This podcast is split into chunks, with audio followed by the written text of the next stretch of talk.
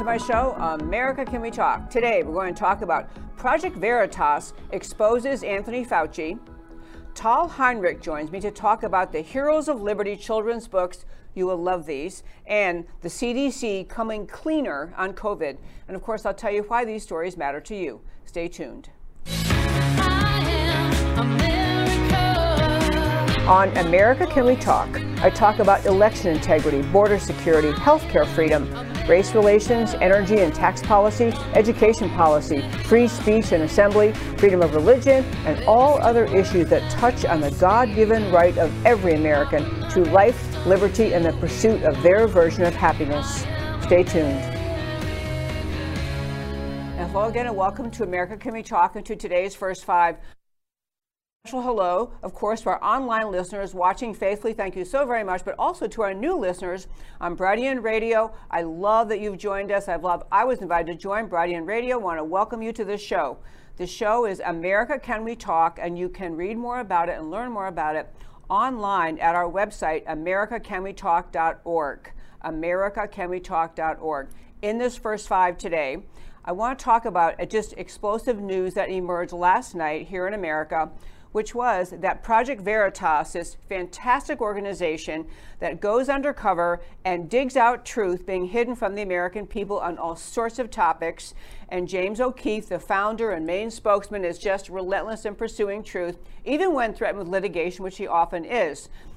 But the story that came out last night was that Project Veritas has, be, has now in its hands in its hands information that shows that the Department of Defense here in the United States of America, our Department of Defense, knew as of early, early in 2020 that number one, Dr. Fauci had agreed to fund the gain of function research related to the Wuhan lab, the, the ability that made that virus so harmful and dangerous to everyone.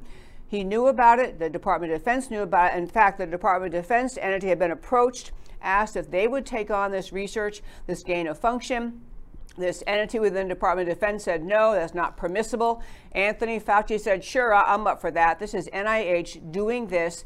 And the second, uh, many explosive pieces of information, but the other big one was that as of April 2020, so very early on in this whole COVID episode in America, Department of Defense confirmed that ivermectin and hydroxychloroquine were curative as it applies to COVID. So, what we know now, just that the Department of Defense knew this, and that you have to assume that Anthony Fauci knew this, and yet we have the activities of Dr. Fauci and others at the national level not just uh, casting aspersions or questions about ivermectin and hydroxychloroquine, but affirmatively scaring and frightening the American people, telling them these treatments were dangerous and perhaps deadly, therefore resulting in many people perishing, losing their lives when these effective medications were available right before their eyes. I have a very quick clip from Mr. Becker, my happy producer, to play for you. This is the exchange between Senator Rand Paul and Dr. Fauci, in which Fauci was denying that he had uh, engaged in funding gain of function research. Take it away, Mr. Becker. Project Veritas has obtained never before seen military documents. Disagree with him. In an email exchange with Dr. Collins, you conspire, and I quote here directly from the email, to create a quick and devastating published takedown of three prominent epidemiologists from Harvard, Oxford, and Stanford. Apparently, there's a lot of fringe epidemiologists at Harvard, Oxford, and Stanford. And you quote in the email that they, or from Dr. Collins, and you, you agree that they are fringe. And immediately there's this takedown effort. A published takedown, though, you know, doesn't exactly conjure up the image of a dispassionate scientist. Instead of engaging them on the merits, you and Dr. Collins sought to smear them as fringe and take them down. I want to tell you that the exchange, there, are two clips, and Mr. Becker's trying very hard to get to the right one. We're going to leave that alone. I will tell you that in the exchange, I want you to hear, I'll play later in the show, Senator Rand Paul, a doctor and also a member of the U.S. Senate, is directly asking him, asking Fauci, you're denying that you funded gain of function research. You're denying that. And Fauci, in Bill Clinton fashion, says, well, it depends on the meaning of the word is, which was Clinton's line. Fauci saying, well, it depends what you mean by gain of function research. What has become clear to America from the discovery revealed by Project Veritas folks today, last night and today, is that Department of Defense knew exactly what was happening. They knew the gain of function research had been funded by Dr. Fauci. They knew he was lying to Congress, lying to the American people, that he didn't have anything to do with that, trying to get away a very similar thing to Bill Clinton. Depends on the meaning word is, is kind of defense. Much more to come on this. We're going to hit this again later in the show today, and I'm sure more days as more Project Veritas um, investigation is uh, released to the world. But the takeaway from this first five today is that we really have assuming that what is being described by Project Veritas uh, publicly, statements out there being telling America about it, if what they're describing is accurate, Dr. Fauci has misled, lied to the American people about the efficacy of ivermectin and hydroxychloroquine at a time when Americans were perishing in large numbers from COVID and then, secondly, that he did, despite his denials, apparently fund the, or at least partially fund, the research into gain of function at the Wuhan lab, an allegation he's denied repeatedly under oath. And that, my very fine friends, is today's first five. So we have joining us. This is just the darn, coolest darn story. You know, I think I've mentioned to you many times uh, that my husband has a business uh, partner uh, in Israel. And so he is connected with all sorts of uh, really interesting, uh, really creative, interesting uh, people in Israel. Well, one gentleman my husband came to know uh, is was involved in publishing these books. I'm going to show you. I brought three of them to the studio today. and these are basically, they're called the Heroes of Liberty, Heroes of Liberty series. And it's basically a bunch of books that are talking about the great people in American history. And I, I saw on their website today they had Margaret Thatcher. And I mean, she kind of should have been American, or maybe we should have been more like her. But in any case, heroes throughout history who stand up for liberty. They're children's books, not, you know, five year olds books, but, you know, maybe middle school age really informative, really substantive, but praising the virtues and values of, people who stand up for liberty. This is one's on Amy Coney Barrett. Uh, this is that book there. I'm trying to make sure that, yeah, there you go. Amy Coney Barrett. Uh, Ronald Reagan, one on him called It's Morning in America. You got to love that title. That was his uh, famous speech. Um, and Thomas Sowell, my hero of all time in America. Thomas Sowell, a self made man. And these are basically three of the books they have. And we're going to bring on to join us someone who's actually kind enough to join us from Israel. She lives in New York, but she is in Israel right now. So it's 11 at night. So if she dozes off, we'll give her a lot. Of, we'll give her a break. But we have joining us Tal Heinrich. Hello. Hi, Debbie. Thank you so much for having me on.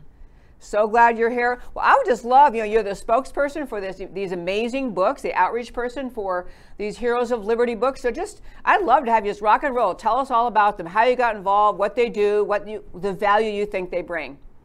Well, it's a much needed initiative, I'll tell you that. It came, you know, it was born out of the realization that there is uh, simply, to, to put it in one word, a fight going on. Uh, first, in many fields, you know, but also in the field of, of education. And there's some things that parents can't control, unfortunately, and some things that parents can control, like their children's bedtime a bedtime story. But but here's the thing that if you go to the bookstores, if you know what's online, then children's literature, and, and, and I don't want to call it really literature because it's not literature anymore. It's uh, pure activism. It's it's wokeism. These are the trends that we see in you know in, in the children's section. Uh, our books are aimed at children between the ages seven and twelve, I would say. And uh, we decided that there is a need for books of this kind that simply uh, tell a story that embodies American values of, you know, freedom and family and liberty and self-reliance and ambition and, and you know whatnot and, and free market and positivity.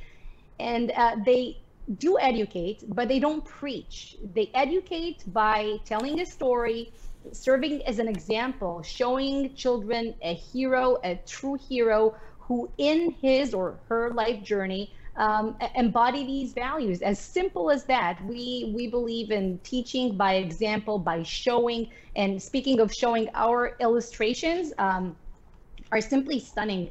We we really put in a It's lot of upside effort down. in. Oh, it's upside down. Thank you for telling me. Yeah, well, because because I'm on, on the other side of the world, you know, so things are changing here. It's, it's not only the time. So uh, each book has a different style of illustrations, and it's it's not only the the the, the script, the text itself. It's it's also the these beautiful illustrations that tell a story. Here, by the way, I just opened up the scene. I know you like Thomas Sowell. I personally think he is a national treasure, not only an American hero, but um, simply a national treasure. And in this scene, um, you know, Thomas Sowell always saw the way to promote himself in life through education, and he didn't want any shortcuts, but he knew what he deserved. So he came, he moved to New York as a kid from the South, and when he arrived in New York to live with his aunt, um, he, his education was looked down upon because he came from the South, uh, back when you know things were still segregated, and um, and he was put in the third grade, and he told his teachers, the principal of the school, well, I, I don't belong here. I, I I know better. I belong in the fourth grade. And eventually, you know, he showed them that he deserved to be in the fourth grade. And later on, when he became a professor, um, he also didn't give his students any shortcuts, any, he didn't want any favors, and he didn't want to give passing grades to students. Uh, that's what we tell, that, that's a nice story that we tell in this book to a, to, uh, a student who did not deserve this grade. So he rather chose to tutor her, you know, and teach her when he had time to make sure that she can pass the test on her own. So that is something that we want to show uh, our children. You know, push yourself, self-reliance, uh, personal responsibility, and tons of ambition. And each one of these books, and, and I have all the first three in the series here with me, um, embody these values. Uh, Tal, that was a great description. I can tell you one thing I was thinking about in these when you read biographies. I love biographies, but when you're a child and you just hear a lecture, whether it's from your parents or a teacher or anyone, you you kind of you get like a bullet point list. Here are the attributes: do this, do this, do this, don't do this, try this. But when you read someone's life, it's like it becomes more believable to you that a real person embraced these values and then succeeded. They're very biographies are powerful, and I, I, don't know how early on you're involved in this, but I just love this idea. So I know you have the three I mentioned: Amy Coney Barrett, Ronald Reagan, Thomas Sowell. Uh, who's coming next? Uh, just you know, um, following up on what you just said, it's it's all there. It, it's factual. We don't you know preach. It's not activism. This is a real story here. Um, it actually happened in real life. Uh, so coming up, I don't want to reveal all the names that we're going to have because, okay. I'll tell you why. Because uh, first, we do sell the books individually, or you can also purchase uh, on heroesofliberty.com all the first three books in the series. Uh, I also have Amy Coney Barrett here. So Ronald Reagan, Thomas Sowell, and Amy Coney Barrett are the first uh, four, uh, three books that we have. Now, the fourth one, I'll give you that. It's a book about John Wayne and it's it's also very very very exciting for us because you know uh, it's the title is uh, we, we call it John Wayne Manhood and Honor. It's not just a story about you know a young kid who overcomes hardships uh, and, and poverty, coming from a, a poor background to become the biggest star the world has ever seen it's uh, much more than that. It's a story about an, an actor whose life mission was really to teach character. Um, it, it, goes much deeper than that. So he is our fourth book. I don't want to elaborate too much because I we also sell subscriptions. So basically, if you subscribe uh, on heroesofliberty.com, uh, you can have choose to have an annual plan, a two-year plan, but you get a Hero of Liberty book delivered to your door every month. So we do have Margaret Thatcher and John Wayne, uh, but there's much more to come, as you can imagine. And another cool thing about our books is that they also you can choose for the books to come along with a, a cool figurine, an action, an action figure of you know the Hero of Liberty. So we have very, very, very cute figurines that are tangible. It's something for the child and the adult, the parent to connect with. Uh, I personally love the Thomas Sowell figurine with the classic, if you know, the, the, the brownish uh, suit. Um, it's a very famous picture of him, so I love it. Uh, it's something for your office, but it's also something for the, your, your children. Um, so we have much more coming up. I mean, it's it's really just starting, and um, as uh, every small, I, I wouldn't say small, but young business, we have faced some hardships like with Facebook, you know, the big scandals that our ads account was re- recently suspended suddenly. Um, and we were able to overcome this with huge support coming from all across the board. I was going to mention that the heroesofliberty.com, you know, uh, they are, it's a website and I, I was on it this morning and I think what a great gift that would be to give your child, your grandchildren, your neighbor, anyone you know, kids you want to give a gift, a book a month telling about heroes. It should be a great, great thing. So it's heroesofliberty.com. You can get subscription, you get a new book every month. And I want to say one other thing about the kind of content this is. It is definitely, I think you said ages uh, 7 to 12. And while I think that's probably true, I will tell you, I read these. My husband got them, I think, around Christmas time. Anyway, whenever it was, I read them. And I, I am a pretty darn serious uh, student of American history. I learn things. I learn things. And so I really, I, I, think even adults will enjoy reading them. But the pictures, the, the illustrations are very inviting uh, too, which, which, is a huge aspect of that. And I'll go back to anti-wokeism thing and really commend you also and talk about how you, how we uh, adults adults have to try to fight this in society. I'm going to tell you that I believe among even serious educated adults, Thomas Sowell, he is the, the butt of regular criticism because he's a black American conservative economist and he writes brilliant books. But because he's black, he is treated by the uh, leftist mentality, the woke mentality, as you know, he's not standing up for his people. He's doing something wrong because he's standing up for conservatism. So I, I like if, if you can just take a moment to talk about how different this picture is of Thomas Sowell that you portray and what you than what the media does about him and what the left wing view is about him.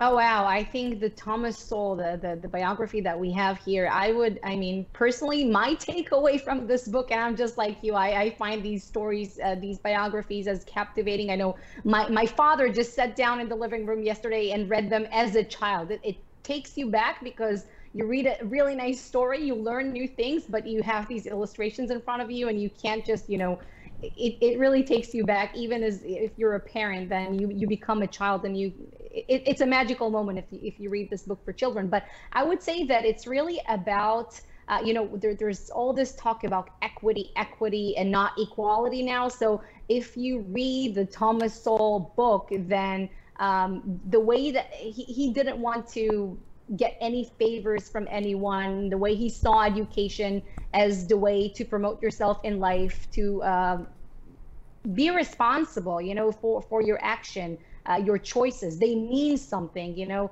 Uh, there, there's so much talk about uh, you know certain minority groups having no agency and, and so on. So this book really, I, I, would say, tells a story that goes against it. That you can push yourself no matter what your, no matter where you come from. If you come from the South, you know, and back then it mattered, you know. And uh, hey, yeah, exactly. You can push yourself no, no matter what your skin color is. You you can take control of your future. You can do things right now uh, to make sure that you live a, a, a, meaningful life. You do have control over your actions and your actions do dictate you know the outcome. So now there's all this talk about equity and not equality and i think this book or i, don't want to say this book but the, the journey the life journey that thomas sowell has made uh, I think it, it teaches a, a, somewhat different lesson than the one that is the, the, the very trendy ideology right now uh, that everyone's talking about.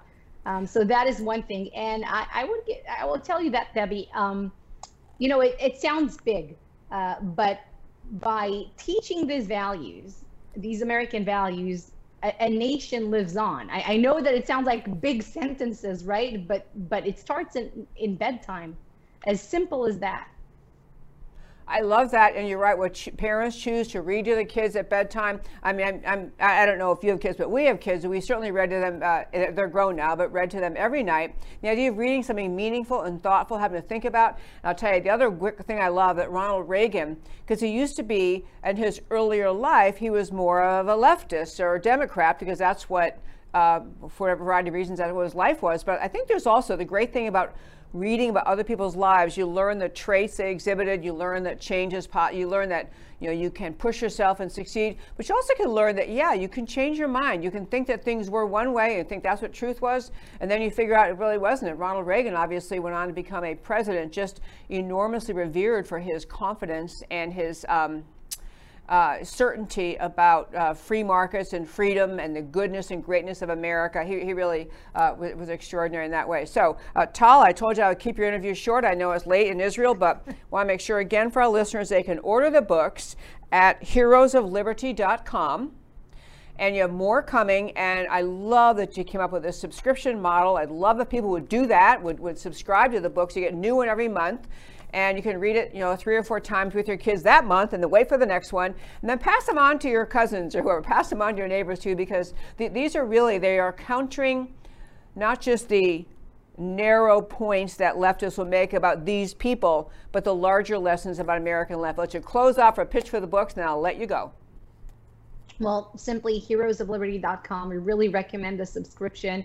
Um, and, and, this is again my takeaway. This is how a nation lives on. You you need to show these values. You need to serve as an example. And and our books they they simply do just that. It's it's it's a, a po- they all have positive messages. It's it's all positive. You know, um, it, it's a feel good story. You will smile. You will enjoy. It's enchanting. It's entertaining. It's uh, beautifully uh, illustrated, and it's just it's going to be magical moment for you and your children. I am so glad we connected, uh, first by email and then today on the show. I hope we're back in touch again very soon. I just appreciate your joining us. Thank you so much for being here. Thank you, Debbie. Okay, my friends, you know what? We're gonna. I'm on this new thing now with the radio, so we got to be hop up on schedule. So we still have uh, like you know in, uh, about eight minutes or so before we go to the uh, break for the radio listeners. And I want to tell you what we're going to do with this uh, new setup. So the radio, our Happy Radio audience has a break at the bottom of the hour.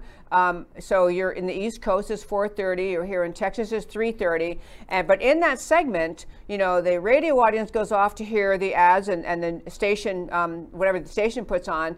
Uh, but here, this show rolls and rocks and rolls right along. So I'm going to do a little mini segment for that three minutes for our online listeners every single day. A little, uh, you know, the just kind of the online listeners and me talking uh, while the uh, radio folks are off hearing their ads, and then they'll come right back and we'll finish the show. The show is one solid hour every day, but uh, in the three minutes today, I'll just tease it to tell you that I'm going to play a segment that uh, was from a hearing today in the United States Senate. Senator Ted Cruz from the great state of Texas, which happens to be where I am, but uh, Senator Cruz uh, asked some very pointed questions of the um, of a person testifying on behalf of the uh, FBI about whether or not there were FBI agents and informants at the January 6th riot asked a series of pointed questions, and every single American needs to understand what the answers were and how hidden they were. But that's what I'm going to be discussing uh, at the bottom of the hour. I'm going to do two quick things uh, as, as, we're on the way to the bottom of the hour. One is to mention to you uh, our website for new listeners, americacanwetalk.org americacanwetalk.org. At our website, you can find uh, all of our past shows, past interviews, our very popular Why It Matters series, uh, which we do at the close of every show. That's one other little piece that our radio listeners will miss. At the close of the radio hour, we have three more minutes. I'm going to do my Why It Matters in that segment, uh, but you can read them on our website at americacanwetalk.org. You can also, at our website, subscribe to a weekly newsletter. If you go to americacanwetalk.org, hit that subscribe button. A once a week weekly newsletter comes from me. We're actually in the midst of redoing our website and redoing uh, the appearance of our newsletter, but you'll get it every Friday. Summarizes the show. I never sell that list to anyone. It's just available for you to catch up on the weekend, for you miss shows, to share the show. You can forward the email to your friends.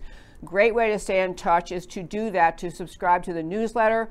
Uh, you can also get our texting system. If you have, uh, if your cell phone, if you text to 53445, to 53445. Just put in the word America. That's it. And when you send that in, you get a quick message back from me. Another way we stay in touch with our listeners is to uh, through our texting system.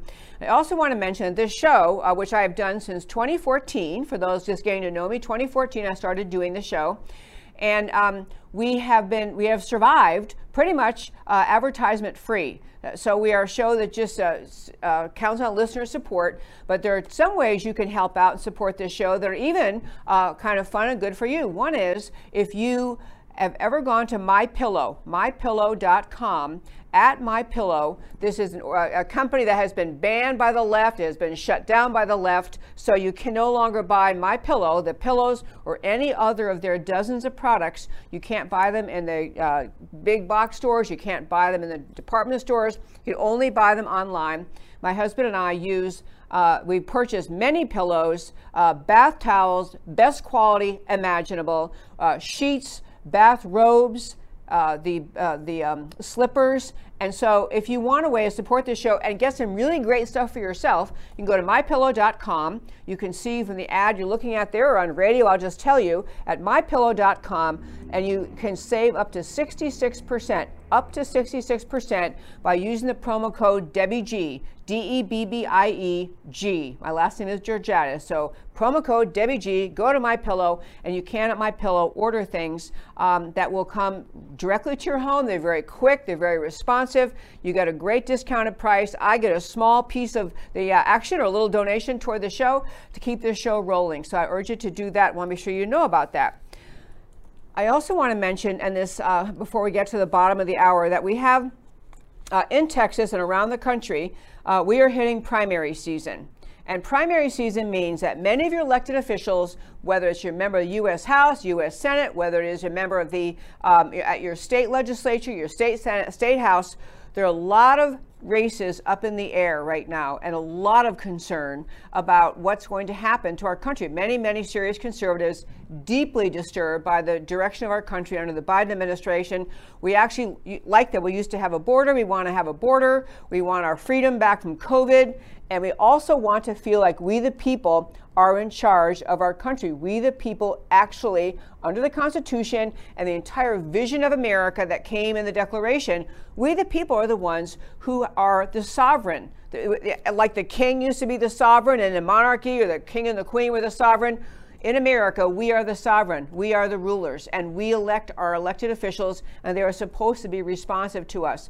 Much of that got put, derailed in recent years. The idea that we, the people, had authority. We had in Washington a growing um, deep state. Uh, they use the term deep state now, a ruling elite, people who've been there a long, long time as House members and members of the Senate and in state legislatures around the country, and even lower level positions, city councils and county commissioner courts we have people who've kind of become professional politicians. They simply believe their job is, their role is to stay in place and rule you. That is the point of their thinking about politics.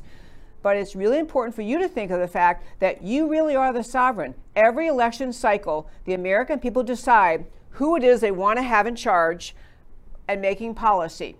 And if you are a voter who every election season waits till about the day before the elections and says, wow, wonder who's running. And then you go in and you look at the list of names on the list. You go, oh, yeah, it's so and so. Don't we always vote for him? We always vote for her.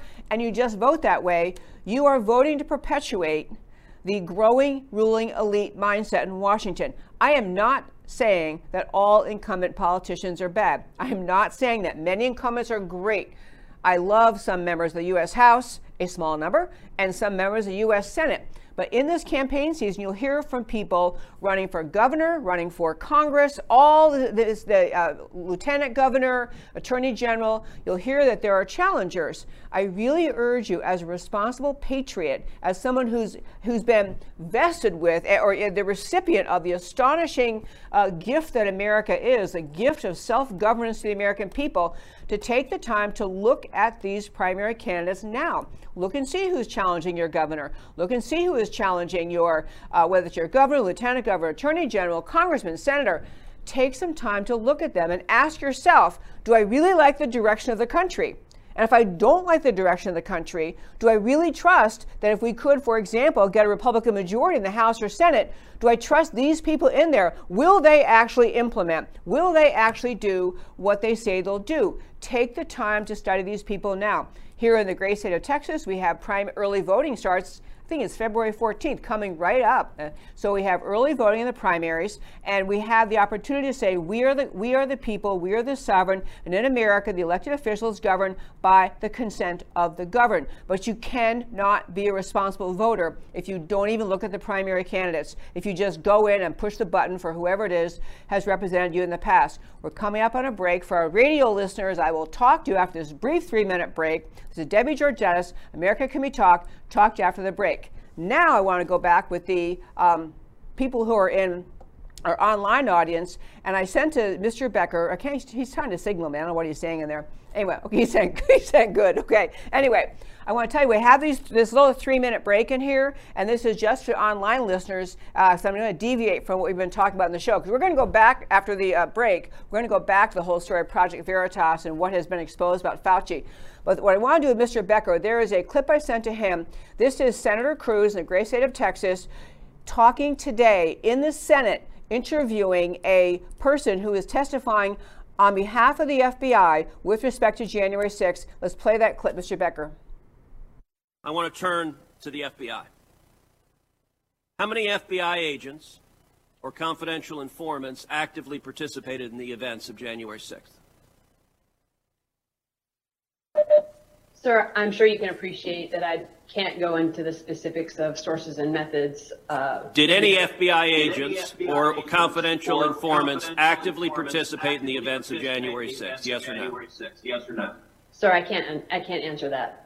Did any FBI agents or confidential informants commit crimes of violence on January 6th? I can't answer that, sir. Did any FBI agents or FBI informants actively encourage and incite crimes of violence on January 6th? Sir, I can't answer that. Ms. Sanborn, who is Ray Epps? I'm aware of the individual, sir. Uh, I don't have the specific background to him. Well, there are a lot of people who are understandably very concerned about Mr. Epps. On the night of January 5th, 2021, Epps wandered around the crowd that had gathered, and there's video out there of him chanting, Tomorrow, we need to get into the Capitol, into the Capitol. This was strange behavior, so strange that the crowd began chanting, Fed, Fed, Fed, Fed, Fed, Fed. Ms. Sanborn, was Ray Epps a Fed? Sir, I cannot answer that question. The next day, the next day, on January 6th, Mr. Epps is seen whispering to a person, and five seconds later, five seconds after he's whispering to a person, that same person begins to forcibly tear down the barricades. Did Mr. Epps urge them to tear down the barricades?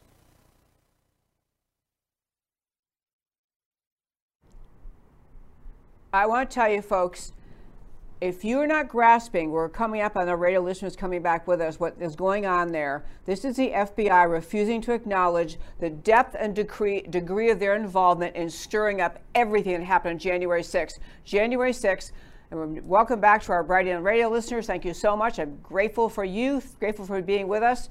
We played in the clip on the break, and I'll probably play it another day in the show. We, we played a clip of Texas Senator Cruz interviewing in the Senate, a Senate hearing, an FBI official asking essentially, what is it who is this Ray Epps guy? Were there FBI officials involved on the January 6th operation undercover? Were there FBI officials who committed violence? He had a series of questions. How many FBI agents or confidential informants actively participated? A series of extremely relevant, reasonable questions, and every single answer from the FBI official was, I'm sorry, sir, I can't answer that please mark my words. We've been over the January 6th incident uh, on the show numerous times. We'll go over it again. We're going to dedicate a deep dive Monday, which is my feature of my Monday shows, are deep dive. We're going to do a deep dive Monday on January 6th sometime.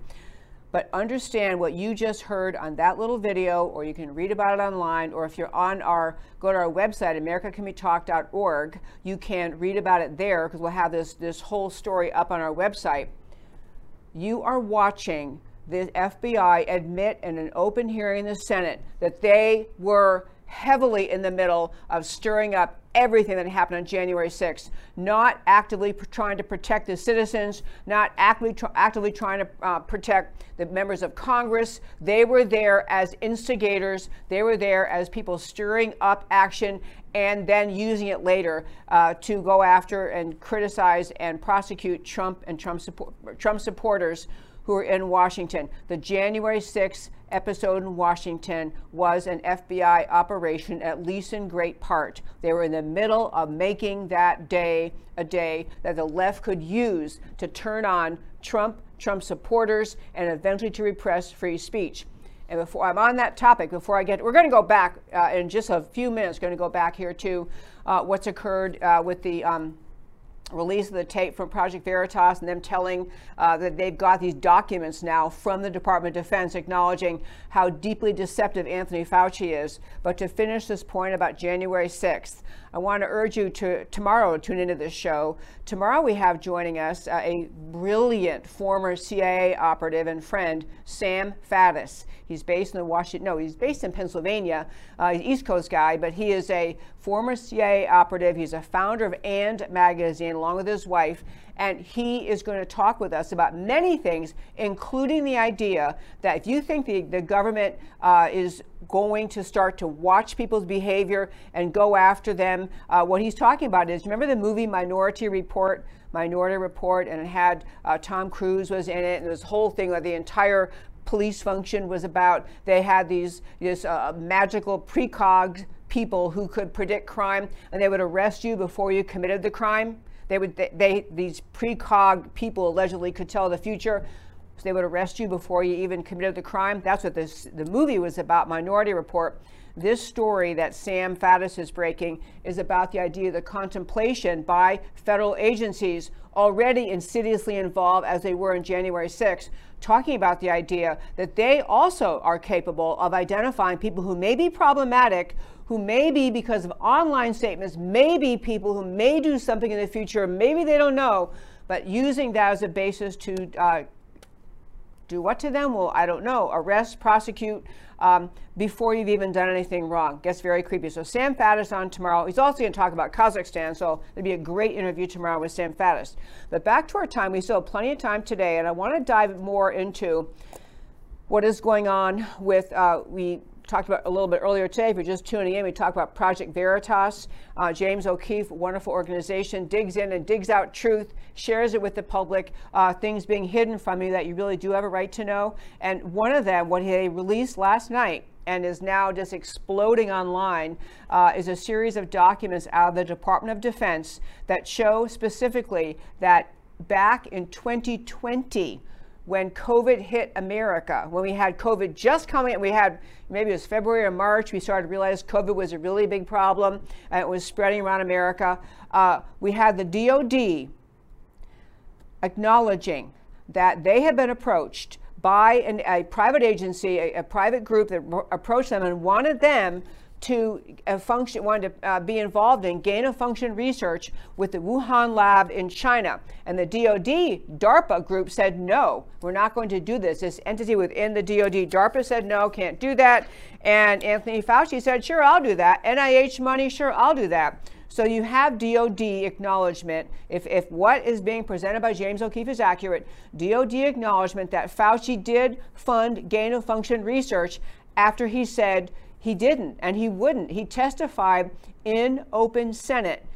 Dr. Anthony Fauci, that he had nothing to do with gain of function research. And I think, Mr. Becker, you were saying when you came in on the break, you can get that clip now of, of uh, Fauci. Uh, yes, I think that uh, we have the heated clip of uh, the back and forth between Fauci and Paul. You go. All right, let's roll that. The, the email you're referring to was an email of Dr. Collins to me. If you look at the email. That you responded to and hurried up and said, I can do it, I can do it. We got something in Wired no, magazine. No, no, I think in you usual did. fashion, Senator, you are distorting everything about me. Did you First ever object all, to Dr. Collins's characterization of them as friends? Did you write back to Dr. Collins and say, no, they're not friends, they're esteemed scientists, and it would be beneath me I, I did not. do that. You responded to it. I'm gonna jump in at a different point. You know, I'm sure this is all my fault. I try to send Mr. Becker clips, and I may not have grabbed the right thing, but let me explain why, why this is so relevant.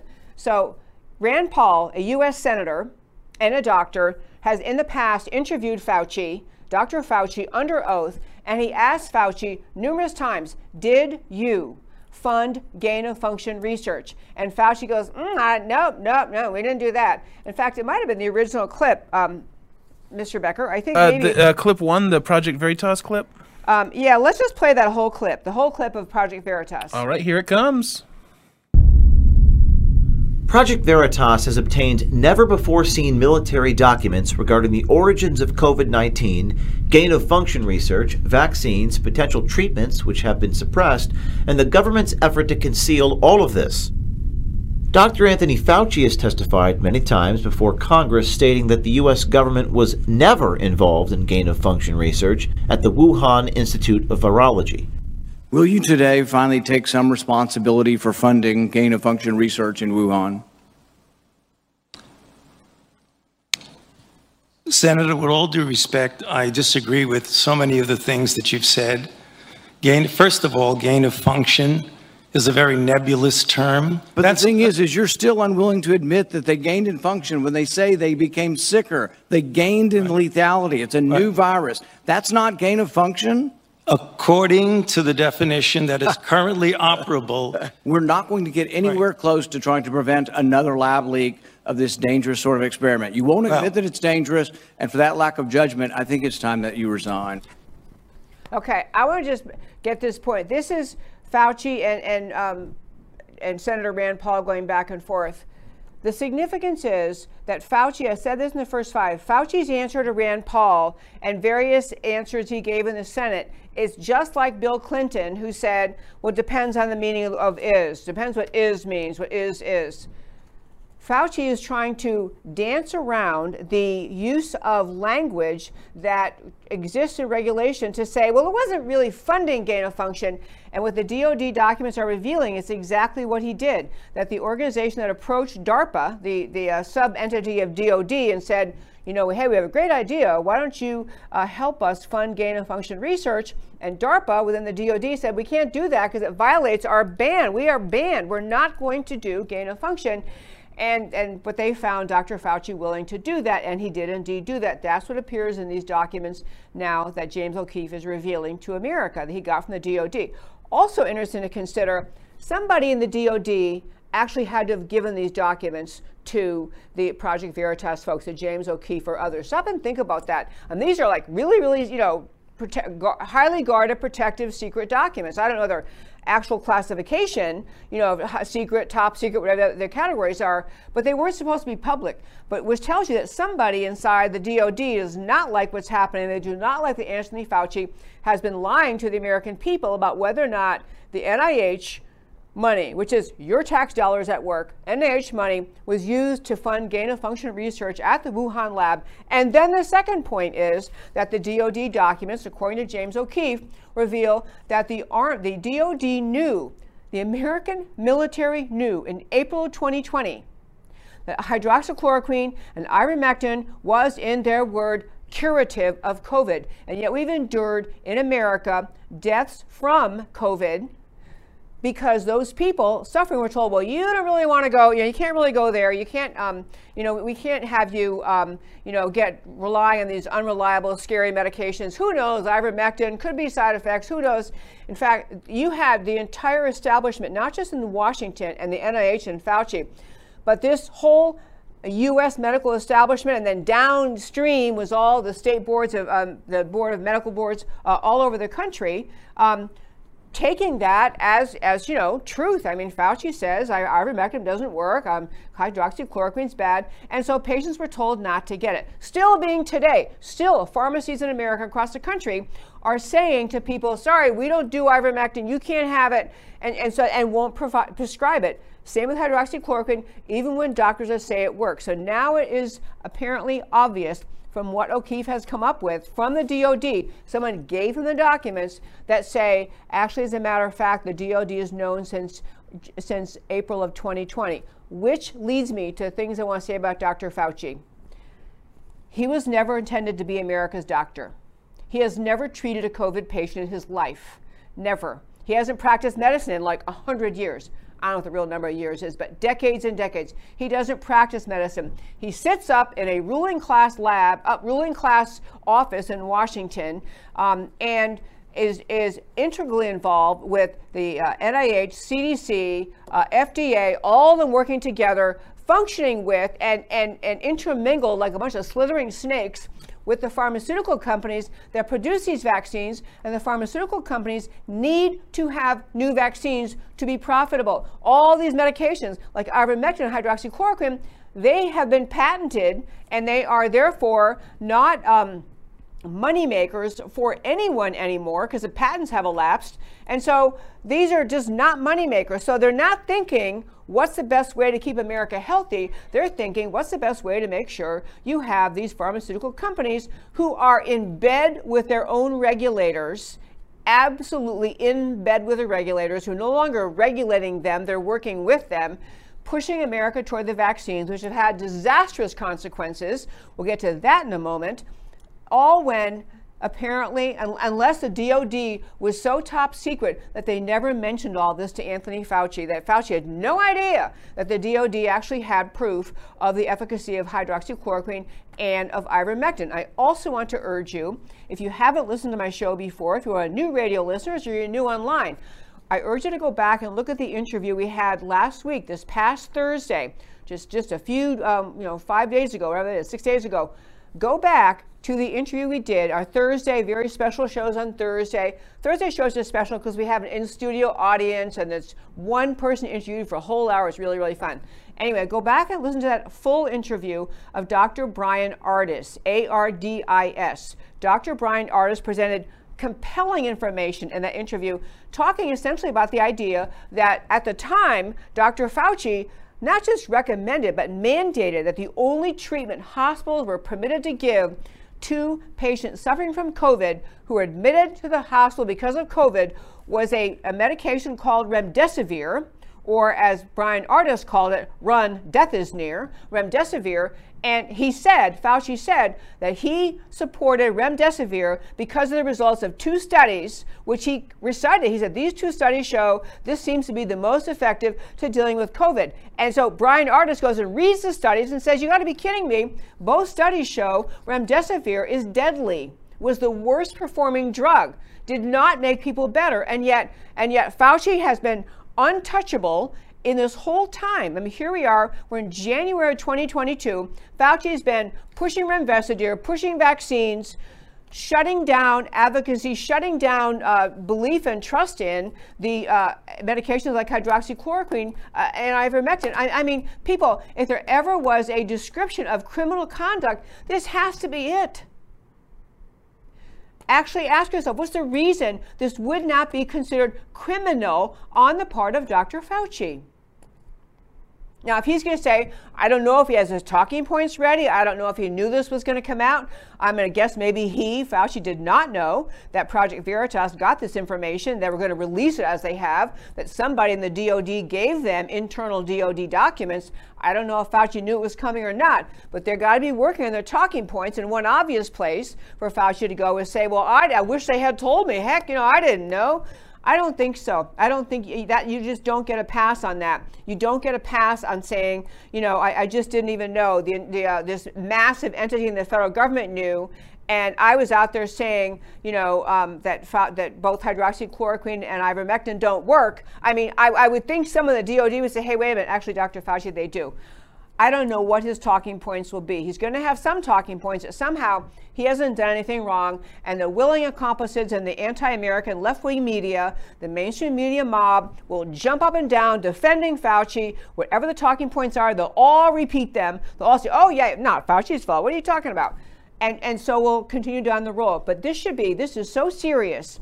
If these DOD documents say what James O'Keefe says they say, this is so serious that every member, not just Republicans, every member of the U.S. House and the U.S. Senate ought to be calling for Dr. Fauci's resignation and to refer the matter for investigation. Sadly, in America, no one trusts the Department of Justice, so I don't know who you can have investigate him. But this is this is criminal if he if all these facts are true. If he let Americans die, and you and I, I know people who said, well, you know, my doctor says, yeah, you can't, yeah, ivermectin can't do that. Oh, hydroxychloroquine doesn't work, and and they didn't get those medications. But the numbers of people who died because of COVID, you have to lay some of those deaths, those numbers, at the feet of Anthony Fauci for what we now know, assuming what we hear from Veritas is true, Project Veritas, what we now know. Two other things have happened in the world that are just astonishing uh, and good developments. Um, one is that there's a Rachel Walensky, Dr. Rochelle, um, I always get her name wrong, Dr. Walensky, anyway, um, who's the head of the CDC. She's a CDC director. I want you to think about three things she's admitted recently. I, I call this coming cleaner on COVID. Originally, everybody is told, you know, once we have these vaccines, and at the end of 2020 we had them, into 2021, oh yeah, vaccines for everybody. You've been told originally, Biden said it, Walensky said it, all sorts of people in the federal government, oh yeah, yeah, you get the vaccines, and then, you know, you won't get COVID. You, you won't get COVID, you'll be protected. Well, it turns out that's not true and everyone's realizing, okay, actually, you can be vaccinated, you can be double vaccinated, you can be double vaccinated and get the booster, and you can still contract COVID. But recent admissions by uh, Ms., uh, Dr. Walensky of the CDC um, were also the idea that the um, vaccine uh, is it does not stop the transmission of COVID. I mean, she's now admitting what used to be considered conspiracy theory crazy stuff, it does not prevent the transmission of COVID. It doesn't stop you from getting it, it doesn't stop you from spreading it. So the vaccines, and, and, you can still get sick, and the vaccines had, if you go back to Dr. Brian Ardis interview in our show last Thursday, the three top vaccine manufacturers in America are all talking about how long they think the vaccine, which doesn't prevent transmission and doesn't prevent you spreading it, the vaccine, how long they think their vaccines are effective. Two of them said six months, another one said two months. The major vaccine manufacturers saying this doesn't last very long. So you got CDC, Walensky now saying actually, you know, um, it doesn't really pre- uh, prevent transmission at all. Um, our vaccines are, she says, they're working exceptionally well. Uh huh. But what they can't do anymore is prevent transmission. So they, they can't prevent transmission, which is the entire reason that you would take it. They don't prevent you from getting sick. Her second point is this is a huge point. Part of what happened with COVID was the American uh, legal response coming really pushed by Fauci, but immediately embraced by leaders around this country uh, who were willing to shut down freedom, shut down businesses, shut down the economy, shut down people in their homes, tell them, you know, fr- freeze in place, uh, you know, shelter in place. We had a major crisis.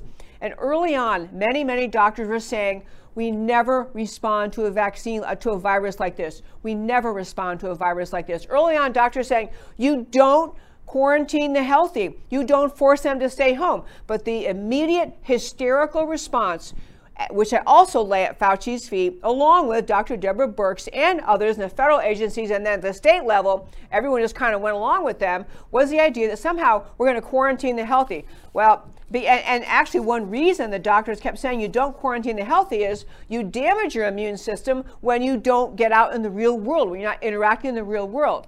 That was one reason to say the healthy should be allowed to go out. The other thing, though, was that many, many doctors were saying for people without comorbidities, people who are healthy otherwise, this is not a lethal virus. That there's 99.8% survival rate for pretty much everybody except if you have comorbidities. And all along, the CDC, uh, Walensky, Fauci, NIH, the whole rigmarole at the federal level was pushing the idea that, that this, this virus was so dangerous to everyone that everyone had to get uh, had to stay home when they're told everyone had to get the vaccine even though the disease was not lethal to them and so you have now finally Walensky one of her second acknowledgments this week is actually COVID she finally acknowledged when she was on Good Morning America, COVID admitted the overwhelming number of deaths, over 75%, occurred in people, listen to this, people, occurred in people who had at least four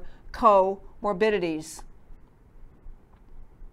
Meaning, as uh, although the medical establishment tried to mock this previously, the healthy are not at risk overwhelmingly not at risk of death from COVID. Over 75% of current people who had at least four comorbidities. So if you're healthy, you really didn't have to be shut at home and shut down your business and lose your job and lose your income and, and uh, all the things that happened to America were unnecessary. Many, many, many, many doctors were saying this throughout this whole COVID nightmare of 2020 and 2021, saying it's kind of crazy how we're acting here. And yet you had Walensky, Fauci, most of the people on the medical establishment saying, oh, no, no, no, everybody's got to freeze in place.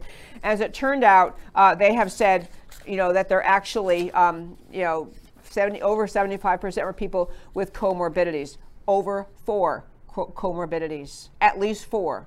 So it means you have, I mean, you can list them, but you know, obesity, diabetes, uh, you have to have two more to even fit in the category uh, that they're talking about. So this is, this is like truth is springing to the surface despite the effort of the anti-American left to repress it.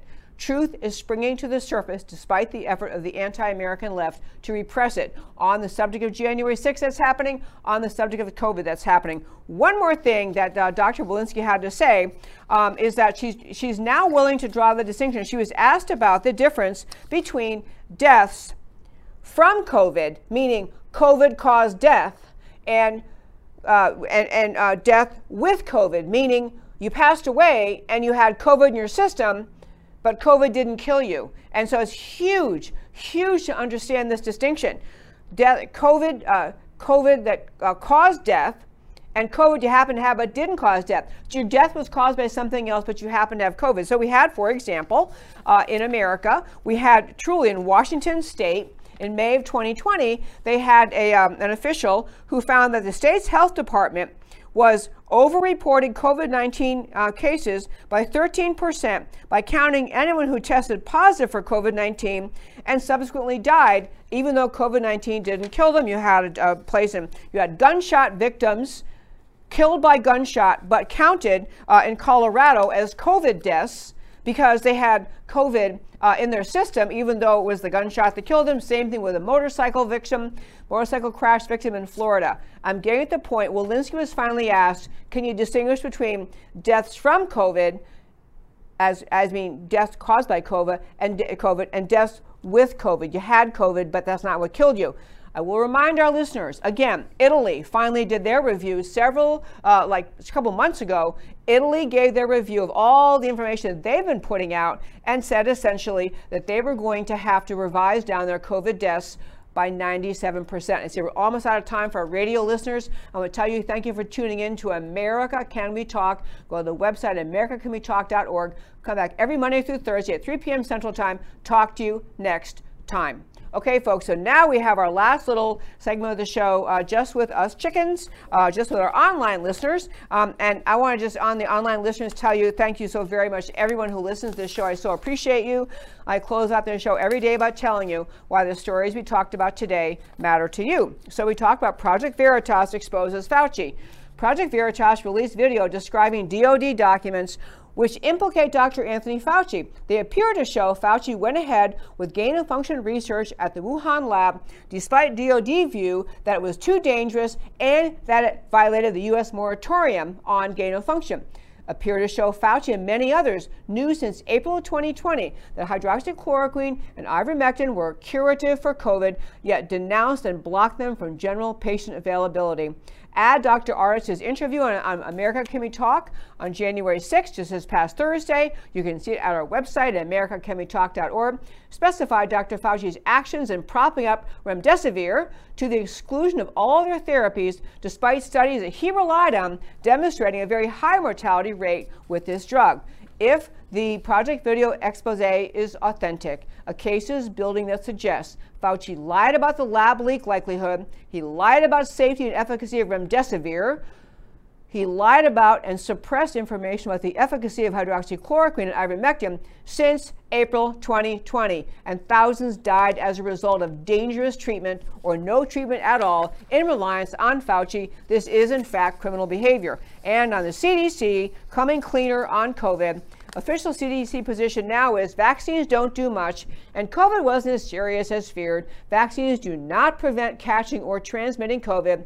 75% of COVID deaths involve patients with at least four comorbidities, i.e., very sick people. Data separating deaths from COVID versus with COVID to be released soon by the CDC. This distinction was not acknowledged by CDC for nearly two years. Early, exclusive CDC focus on any and all COVID deaths led to massive, unjustified fear. Two things can be true at the same time.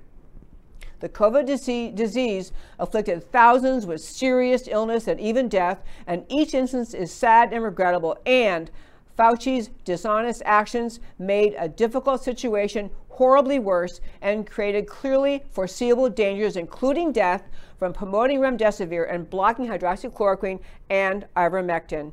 And that, my very fine friends, is America Can We Talk for today. In closing for the show today, I want to urge you number one, go to americacanwetalk.org.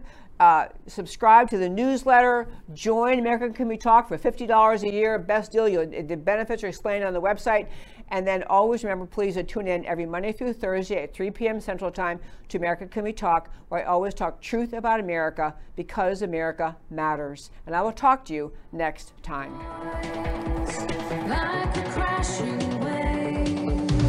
Like can we talk? Truth about America.